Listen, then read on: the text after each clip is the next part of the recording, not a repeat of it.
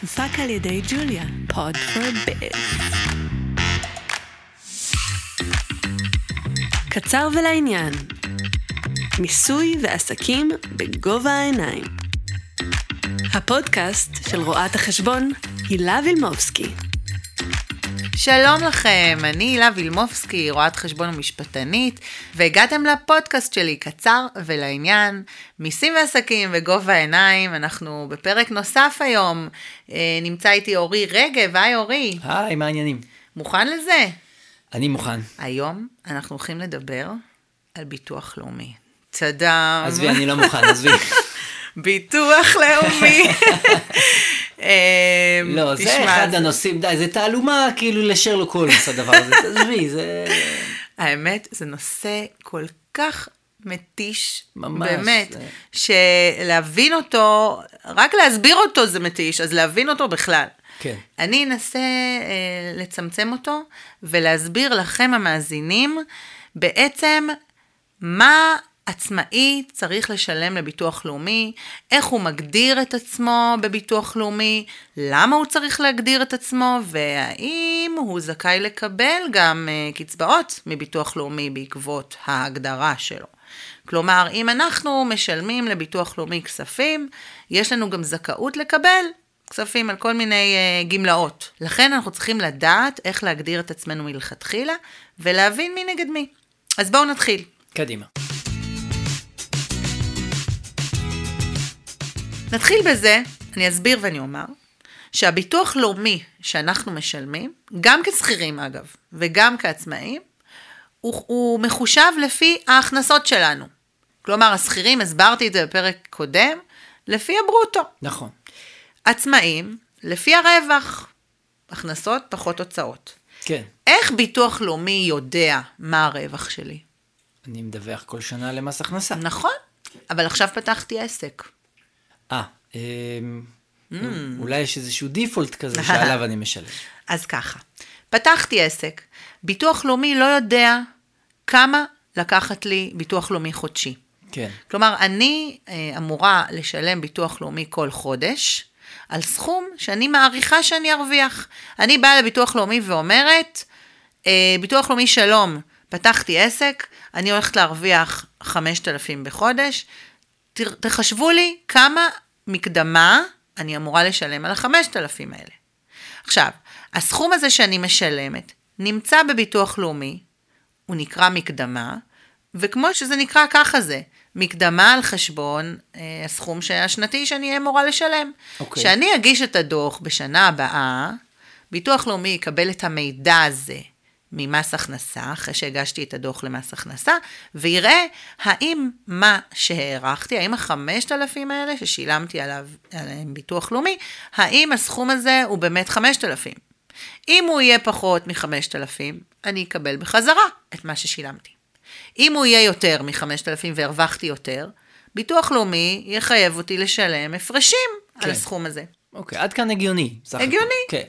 אז חשוב מאוד שאני קודם כל עם עצמי אחשוב כמה אני הולכת להרוויח. מה קורה אם אני לא יודעת כמה אני הולכת להרוויח? אני בתחילה דרכי. Okay. אני עדיין אה, לא יכולה אפילו לקרוא לעצמי עצמאית. מה, אני עכשיו פתחתי עסק, אני מנסה לפרסם את עצמי. אני עדיין לא יודעת אם אני ארוויח או לא ארוויח. מה עכשיו ביטוח לאומי בא ואומר לי, בואי, תגידי okay. לי כמה אני הולכת להרוויח. לא יודעת כמה אני הולכת להרוויח. אוקיי? Okay? כן. Okay. אז אני יכולה לבוא לביטוח לאומי ולהגיד להם, חכו, חכו, חכו. אני עדיין לא בפול טיים. אה, אולי אני גם שכירה.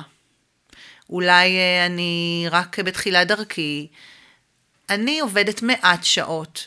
כלומר, אני יכולה לבוא ולומר לביטוח לאומי, אל תגדירו אותי כעצמאית.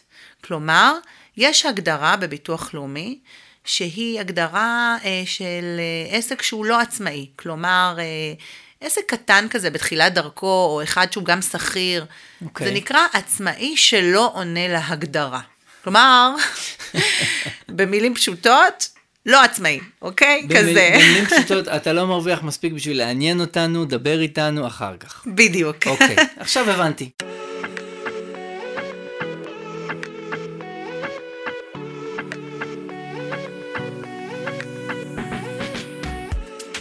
עצמאי שאינו עונה להגדרה, זה בעצם שווה ערך לאחד שלא עובד. גם לא עובד צריך לשלם מינימום של ביטוח לאומי. כן. זה בסביבות ה-מאה שבעים ושבעה שקלים. זה ידוע. סטודנט, כן. אחד שלא עובד. אז אותו אחד שהוא עצמאי שפתח עסק, אבל הוא בא ואומר, אני לא עונה להגדרה של עצמאי עדיין, עדיין משלם את המינימום של מאה שבעים ושבעה שקלים לחודש. אפשר להגיד על זה משהו בנושא הזה, שלא כך קשור לעצמאים, אבל מאוד חשוב. חבר'ה צעירים שנוסעים לטייל בחול. כן.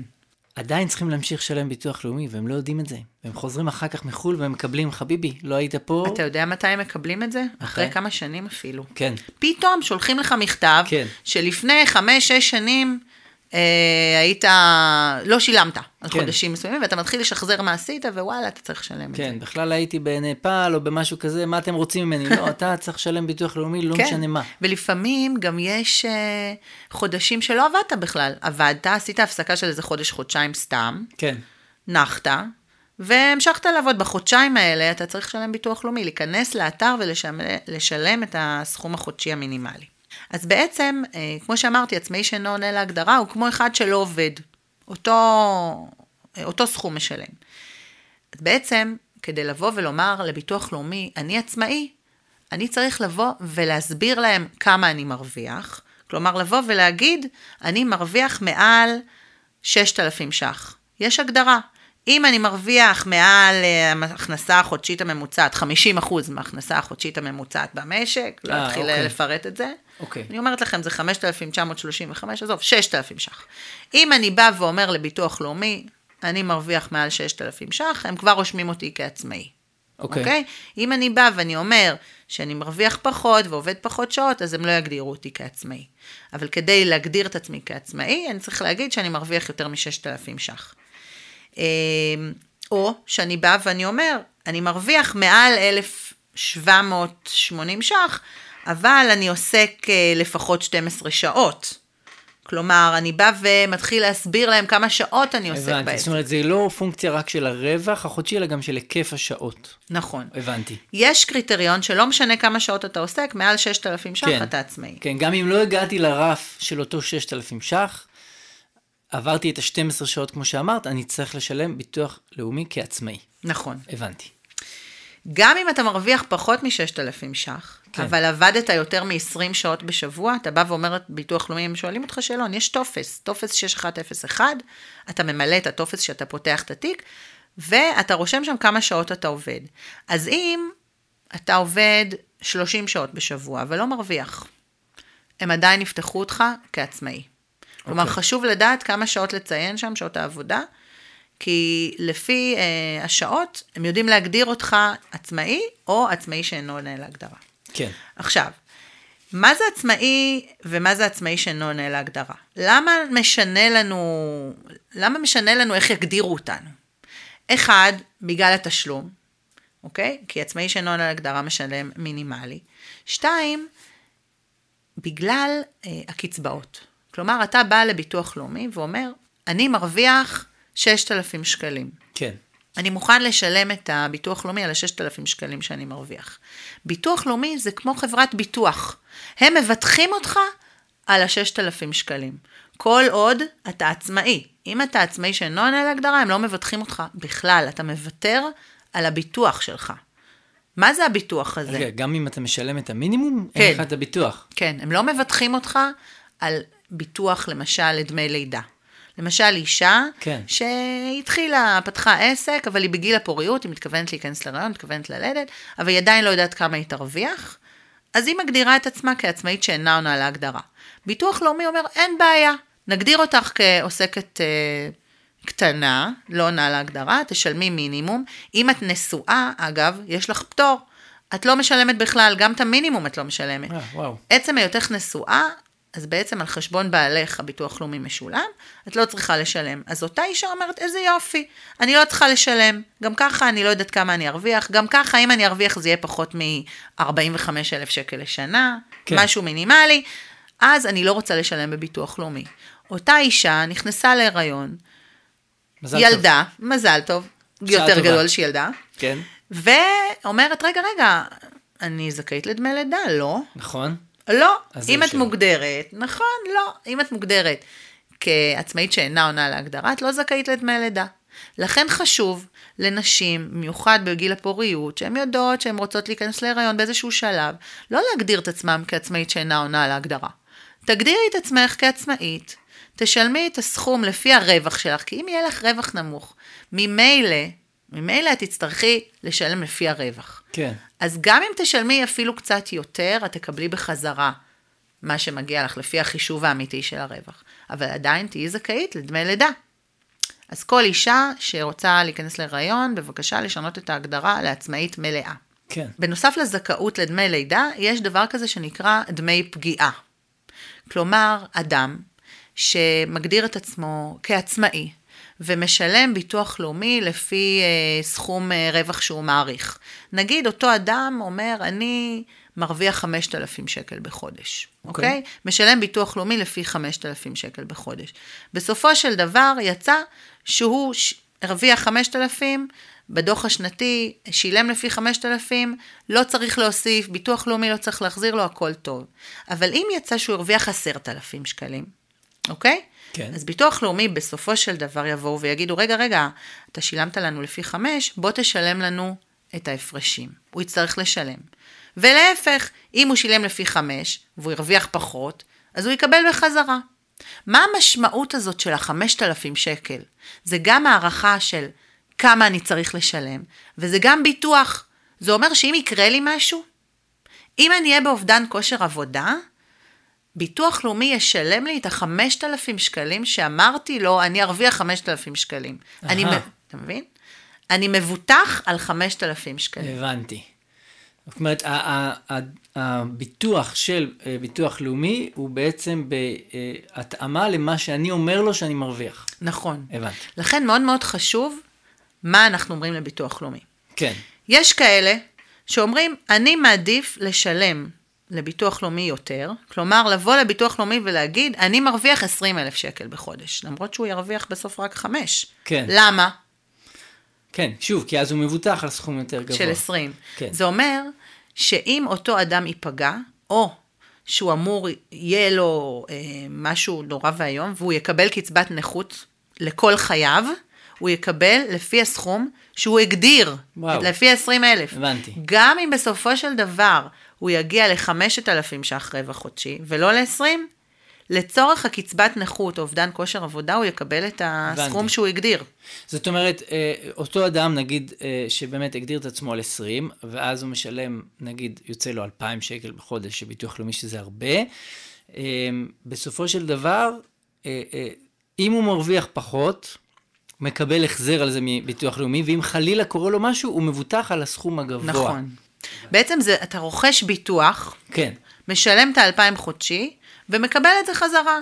אתה רוכש ביטוח בלי כסף. לא עולה לך הביטוח הזה כסף. כן. זה רק כסף שנמצא שם וחוזר חזרה. הוא בתזרים, הוא עולה לך הוא בתזרים. הוא בתזרים, רק בתזרים עולה. כן.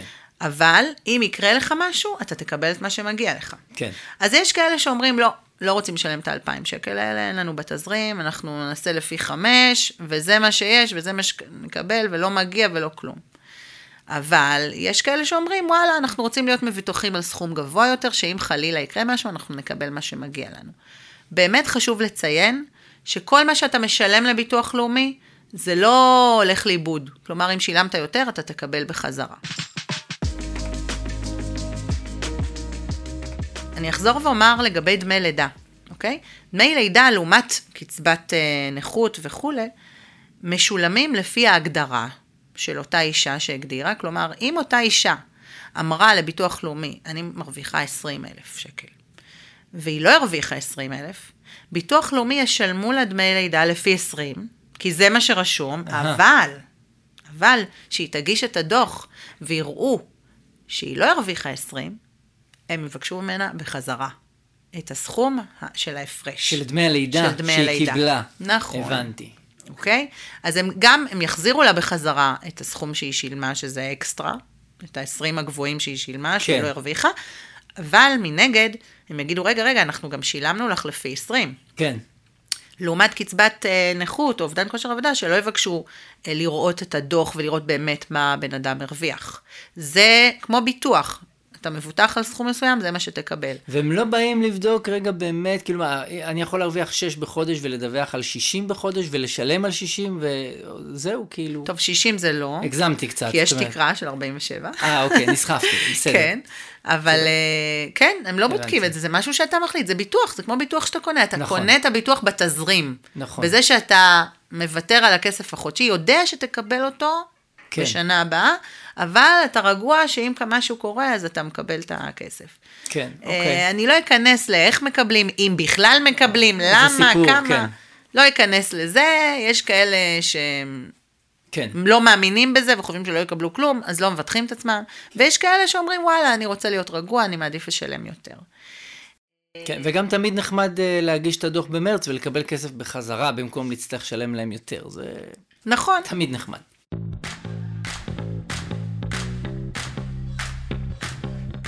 כמה אנחנו משלמים לביטוח לאומי, אוקיי? קודם כל, כפי שהסברתי קודם, אנחנו צריכים לבוא ולומר לביטוח לאומי כמה אנחנו מרוויחים. עסקים שהם כבר עם ותק, ביטוח לאומי בא ורואה את מה שהיה בעבר, ומחייב לפי השומה שהייתה פעם, כלומר פעם הרווחתי תשעים אלף לשקל לשנה, זה מה שמחייבים. כן. לכן חשוב פעם בשנה, או אפילו פעם בחצי שנה, לבוא, לבדוק ולראות על כמה אני מבוטח בביטוח לאומי, כמה אני משלם, האם זה לפי... שומה של דוח שנתי שהגשתי פעם, או האם לפי הערכה שאני אעשה, ולשנות לפי הצורך. כן. כמה אני משלם ביטוח לאומי מבחינת האחוזים. זה מעניין. קודם כל, יש תקרה של ביטוח לאומי של ארבעים ושבעה אלף, שמעבר לזה אתה לא צריך לשלם ביטוח לאומי, זה כמו הסחירים שהסברתי בפרקים הקודמים. כלומר, אם אני מרוויח מעל ארבעים ושבעה אלף, כן. אז אני משלם את המס... עד ארבעים ושבע. עד ארבעים ושבע, נכון. כל מה שאני מרוויח מעל... אתה לא צריך לשלם ביטוח. זהו, לאומי. אוקיי, נכון. יפה. עכשיו, יש מדרגות. המדרגה הראשונה היא שבעת אלפים מאה עשרים ושתיים שח. איך הגיע הסכום הזה רק לידיעה כללית? זה עד שישים אחוז מהשכר הממוצע במשק, אוקיי? כן. לא אכנס איתך להגדרות עכשיו ולחישובים, אבל בערך עד שבעת אלפים שח, כן. בדיוק. עד שבעת אלפים שח, זה חמש נקודה תשעים ושבע אחוז. זה בתנאי שאתה לא שכיר. זה שונה מהאחוזים של השכירים. Okay. אתה זוכר שדיברנו שלשכירים יש אחוז אחר. הוא יותר נמוך. נכון. אני זוכר נכון? ש... המדרגה הראשונה זה שלושה וחצי אחוז. נכון. פה זה כמעט שישה אחוז. יבוא הבן אדם, יגיד, רגע, למה אני צריך לשלם שישה אחוז? נכון. מה, בגלל שאני עצמאי? מה, אני אלך להיות שכיר? אני אשלם אה, רק שלושה וחצי אחוז. מה ביטוח לאומי בא ואומר? אתה משלם שישה אחוז, אבל לא כמו שכיר, שכיר מקבל ברוטו, הוא לא יכול לנקות הוצאות, הסכום של הביטוח לאומי שהוא משלם לא נותן לו הטבת מס, פה הסכום שאתה משלם לביטוח לאומי הוא מנוקה ממס הכנסה, אתה מקבל אותו כהוצאה, חמישים ושתיים אחוז ממנו. הוא מוכר כהוצאה מוכרת. הוא מוכר כהוצאה מוכרת, כן. אז בעצם מצד אחד אתה משלם יותר משכיר, מצד שני אתה מקבל את זה כהוצאה. אל תשכח, כשכיר גם המעסיק משלם עבורך ביטוח לאומי. אז בסך הכל זה יוצא די דומה, כי המעסיק גם משלם עליך, אבל מה שיורד ממך פה, זה כמעט שישה אחוז עד שבעת אלפים שקל. איזה עולם מורכב זה ביטוח לאומי, ועוד לא סיימנו את הפרק, וכבר אני בסחרחרה. אז אוקיי, עכשיו אני אעיר אותך קצת, כי אנחנו מגיעים למדרגה הגבוהה יותר. אוקיי, מזל שאני יושב. כן, משבעת אלפים עד ארבעים ושבע, זה רק שתי מדרגות בביטוח לאומי, זה לא כמו מס הכנסה שהוא... כן. פרק ארוך עם מלא מדרגות, פה רק שתי מדרגות, מדרגה אחת עד שבעת אלפים, מדרגה שנייה עד ארבעים ושבע. המדרגה השנייה קופצת מ-שישה אחוז בערך ל-שבע עשרה נקודה שמונה. אוי, אלוהים, וואו. אוקיי? זה אומר ש... כמעט עשרים אחוז מס. כן. וואו. זה אומר שכל אדם שמרוויח כסף בתור עצמאי, משלם את המס הכנסה, ועוד את מדרגות ביטוח לאומי. לכן, אני אומרת, שמאוד מאוד חשוב לבדוק אילו הוצאות יש בעסק, לרשום את ההוצאות, כי אתה כן. משלם על הרווח. כן. תחזור לפרק שלוש שמדבר על הוצאות, תראה איזה הוצאות להכניס, כי ככל שהרווח יצטמצם, אתה תשלם גם פחות מס, וגם פחות ביטוח לאומי. האחוזים האלה הם לא קטנים. כן, זה מתגלה כסכום לא מבוטל בכלל. בדיוק. לכן חשוב מאוד לעשות את החישובים נכון, ו... לשלם כן. כמו לא, שצריך. עכשיו, עכשיו זה, זה מקרין אחורה למה שאמרת מקודם, על בן אדם שהוא מרוויח נגיד חמש או שש, שבע בחודש, אבל הוא מדווח על עשרים. בחמש, שש בחודש, אתה במדרגת מס של שש או משהו כזה, נכון? כן. ואם אתה מדווח על עשרים, אז אתה משלם שבע עשרה על הפער הזה. כן. וואו, זה... זה יוצא בערך אלפיים שקל לחודש, העשרים האלה. וואו, זה תזרים רציני, צריך. כן. צריך ממש, כן. כן. אבל אתה יכול לדווח על עשר, לשלם אלף. לדעת שאתה מקבל את האלף האלה בחזרה במידה ולא תגיע לעשר, ולהיות מבוטח על עשר. כן. לא נרחיק לחל עשרים. כן. אוקיי? כן. סוג של חיסכון, להיות... ואז זה חוזר אליך בחזרה במידה. צריך להיות פרופורציונלי ל... כן.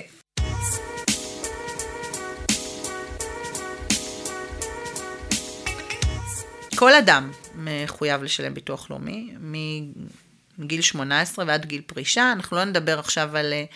פרישה, אנחנו נדבר על זה בפרק נוסף, על כל הגילאים היותר מבוגרים. חשוב לדעת לגבי אבטלה גם. יש אנשים שמקבלים אבטלה, כן. ורוצים לפתוח עסק, והם עדיין באבטלה, אבל הם רוצים לפתוח את העסק. הרבה לקוחות באים ואומרים לי, אני פוטרתי מעבודתי, אני מקבל אבטלה, זכאי לקבל אבטלה. Mm-hmm. אבל אני חושב על זה שאני רוצה לפתח עסק. האם אני יכול לפתוח עסק? עכשיו, אם הוא פותח עסק בביטוח לאומי, ביטוח לאומי יבוא ויגיד, אתה לא זכאי לאבטלה. זהו, באותה רגע? ב- לא, הוא יגיד כמה הוא הולך להרוויח מהעסק. לא, אבל בסדר, רק התחלתי לעבוד על האתר ועל העיצוב הגרפי, וכבר אתה לוקח לי את דמי אבטלה. לא, אז... אז אם הוא פותח עסק, ואומר לביטוח לאומי, אני מרוויח אלפיים שקל מהעסק. אוקיי. וביטוח לאומי משלם לו תשעת אלפים שקל על אבטלה. אז ביטוח לאומי יוריד את ה-אלפיים שקל ש... שהוא העריך, שהוא יקבל, מה... ו... והוא יקבל רק שבעת אלפים שקל אבטלה. הבנתי. עכשיו, אם אותו אדם אמר לביטוח לאומי, אני מרוויח סכום מסוים, ובסופו של דבר, אחרי שהוא הגיש את הדוח, ראו שהוא קיבל הרבה יותר ממה שהוא העריך, או שפשוט הוא לא פותח את העסק בביטוח לאומי, הוא פותח רק במע"מ, רק במס הכנסה, הוא עדיין לא פתח בביטוח לאומי, והמשיך לקבל את האבטלה, זה גם קורה. לוקח לו זמן עד שהוא פותח בביטוח לאומי. שזה גם מוזר, שאתה מוכר פה ולא מוכר שם. כן, נפרד לגמרי. זה קורה, פותח במע"מ, פותח במס הכנסה, ביטוח לאומי עוד לא פנית אליהם. הם ממשיכים לשלם לך את האבטלה. מה קורה? בסוף שנה, אתה מגיש את הדוח למס הכנסה, אתה מגיש את הדוח לביטוח לאומי. רואים ביטוח לאומי, וואלה, היית עוסק, כן. קיבלת אבטלה, יבואו ויבקשו ממך את האבטלה בחזרה. עכשיו, אם הרווחת סכום ממש נמוך, נגיד אלף שקל בחודש, מאותו עסק, וקיבלת אבטלה של שמונה, אז יגידו לך, תחזיר לנו את האלף, את האלף שהרווחת מהעסק תחזיר לנו, לא כן. את כל האבטלה. כן. אוקיי? אם הרווחת יותר מהאבטלה, אז תחזיר את כל האבטלה. אבל אם הרווחת פחות, אז תחזיר פחות. אם לא הרווחת, זה אומר שההוצאות היו יותר גדולות מההכנסות. קורה גם, הפסד עסקי, תחילת עסק, אתה יכול. פתחת את העסק, קיבלת אבטלה, לא הרווחת בסופו של דבר, אתה לא תידרש להחזיר כלום. זה לגבי אבטלה. אוקיי. מילואים. עובדים שיוצאים למילואים שכירים, מקבלים מהמעסיק את הכסף על ימי המילואים שהם יצאו. מה קורה עם עצמאים? עצמאים מקבלים מילואים לפי החישוב של הדוח השנתי שהם הגישו. ושוב, הם לא יודעים ביטוח לאומי איזה רווח אתה עומד ברגע נתון. אני עכשיו באמצע שנה נניח, כן. יצאתי למילואים, אני רוצה לקבל את הכסף, הם ישלמו לך לפי הדוח האחרון שהיה, או לפי המקדמות שאתה מעריך את עצמך. אם אתה מעריך שיש לך, שוב, עשרים אלף שקל בחודש, הם ישלמו לך את, את הערך היומי לפי זה. כן. בסופו של דבר, כמו בדמי לידה, אם יראו שהרווחת פחות, גם יבקשו ממך בחזרה את המילואים ולהפך. ישלמו לך תוספת על המילואים. אם הרווחת יותר, יבוא, יגידו, מילואים, מחלקת מילואים, בוא, אנחנו רואים שהגשת דוח שנתי, הרווחת הרבה יותר, שילמנו לך מעט מילואים, בבקשה תקבל את ההפרשים. כמו בדמי לידה. זהו, בגדול, אני חושבת שעברתי ככה לדברים החשובים. כן. זה לא היה נורא. לא כל כך נורא. אני לא, אני לא יכול לומר את האמת במקרה הזה. אז בוא, אני אסכם ואני אומר. כן, לא, אבל, אבל אני כן אגיד, פרק חשוב באמת להבין קצת ימינה ושמאלה בביטוח לאומי, מה חייבים, מה שווה, מה כדאי, ואיך לתכנן גם את זה, כי זה גם אירוע מס שצריך לתכנן. נכון, איך להגדיר את עצמך בביטוח לאומי. אם אתה מגדיר את עצמך וזה בעצם סיכומו של הפרק, אם אתה מגדיר את עצמך כעצמאי שאינו עונה להגדרה, אתה לא מבוטח בכלום. אתה בעצם כמו לא עובד, כן. מבחינת ביטוח. אבל אז אתה עדיין מחויב לשלם איזשהו מינימום. נכון. כן, צריך להגיד את זה. נכון. ואם אתה מגדיר את עצמך כעצמאי, אתה יכול לשלם אפילו יותר, להיות מבוטח באובדן כושר עבודה, בביטוח לדמי פגיעה, זה נקרא, ובדמי לידה. לקבל מה שמגיע לך במידה ויקרה משהו, וגם להיות זכאי לקבל את הגמלאות של דמי לידה למשל. כן. אוקיי? מילואים למשל. עצמאי שאינו נעל הגדרה לא יהיה זכאי לקבל מילואים. כן. כי הוא מבחינת ביטוח לאומי לא עצמאי. אז אני מקווה שהצלחתי להסביר את זה בצורה ברורה וקצרה, ככל האפשר. כן. זהו. אוקיי. נתראה בפרק הבא. נתראה בפרקים הבאים. תודה. תודה רבה. ביי. קצר ולעניין. מיסוי ועסקים בגובה העיניים. הפודקאסט של רואת החשבון הילה וילמובסקי. ג'וליה, Podverbiz.